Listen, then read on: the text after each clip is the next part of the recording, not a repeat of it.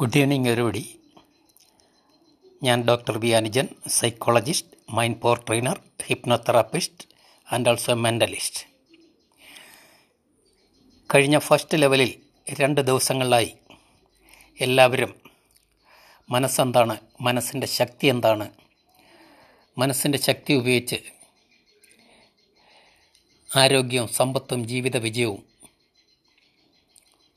നേടിയവരെ പറ്റിയും എല്ലാം പഠിച്ചു.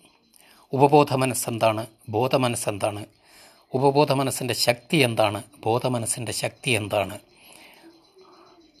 എന്നെല്ലാം നമ്മൾ പഠിച്ചു കഴിഞ്ഞു. എന്നാൽ ഈ ക്ലാസ്സിൽ പങ്കെടുക്കാത്ത കുറച്ച് ആൾക്കാരെങ്കിലും ഈ കൂട്ടത്തിൽ ഉണ്ടെന്ന് ഞാൻ മനസ്സിലാക്കുന്നു. അവർക്ക് വേണ്ടി ഒരു ചെറിയതായിട്ട് ആ രണ്ട് ദിവസത്തെ ക്ലാസ്സിന്റെ ഒന്ന് പറഞ്ഞുതരാം. അസാധ്യമായത് എന്തും സൃഷ്ടിക്കാനുള്ള ശക്തി കുടികൊള്ളുന്നതാണ് മനുഷ്യ മനസ്സ്. ഒരു നിധി പേടകത്തിന് തുല്യമാണ്.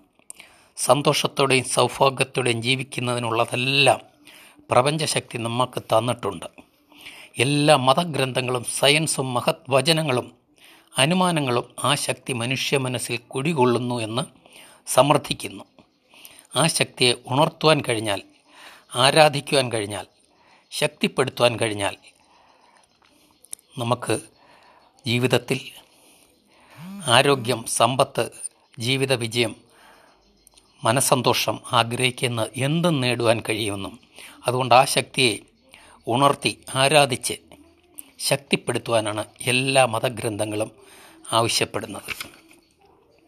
മനസ്സെന്നത് നമ്മുടെ ബോധമാണ്.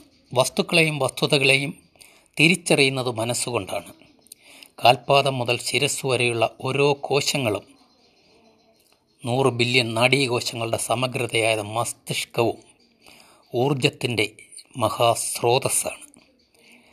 ഈ ലോകത്തുള്ളത് എല്ലാ വസ്തുക്കളും ഊർജമാണ് പ്രപഞ്ച ഊർജത്തിന്റെ ഒരു ഭാഗമാണ്.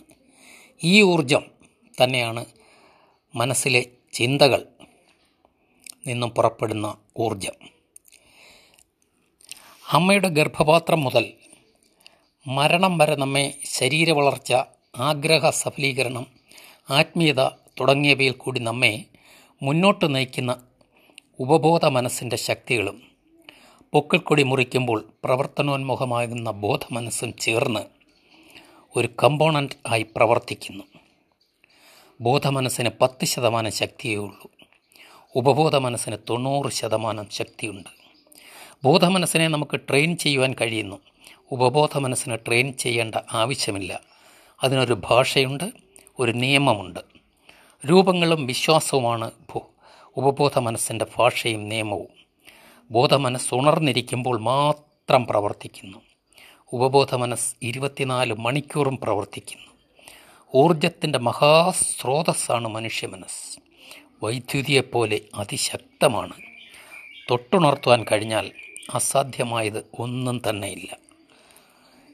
ഇതാണ് കഴിഞ്ഞ രണ്ട് ദിവസങ്ങളിൽ പഠിച്ചതിന്റെ രത്ന ചുരുക്കം.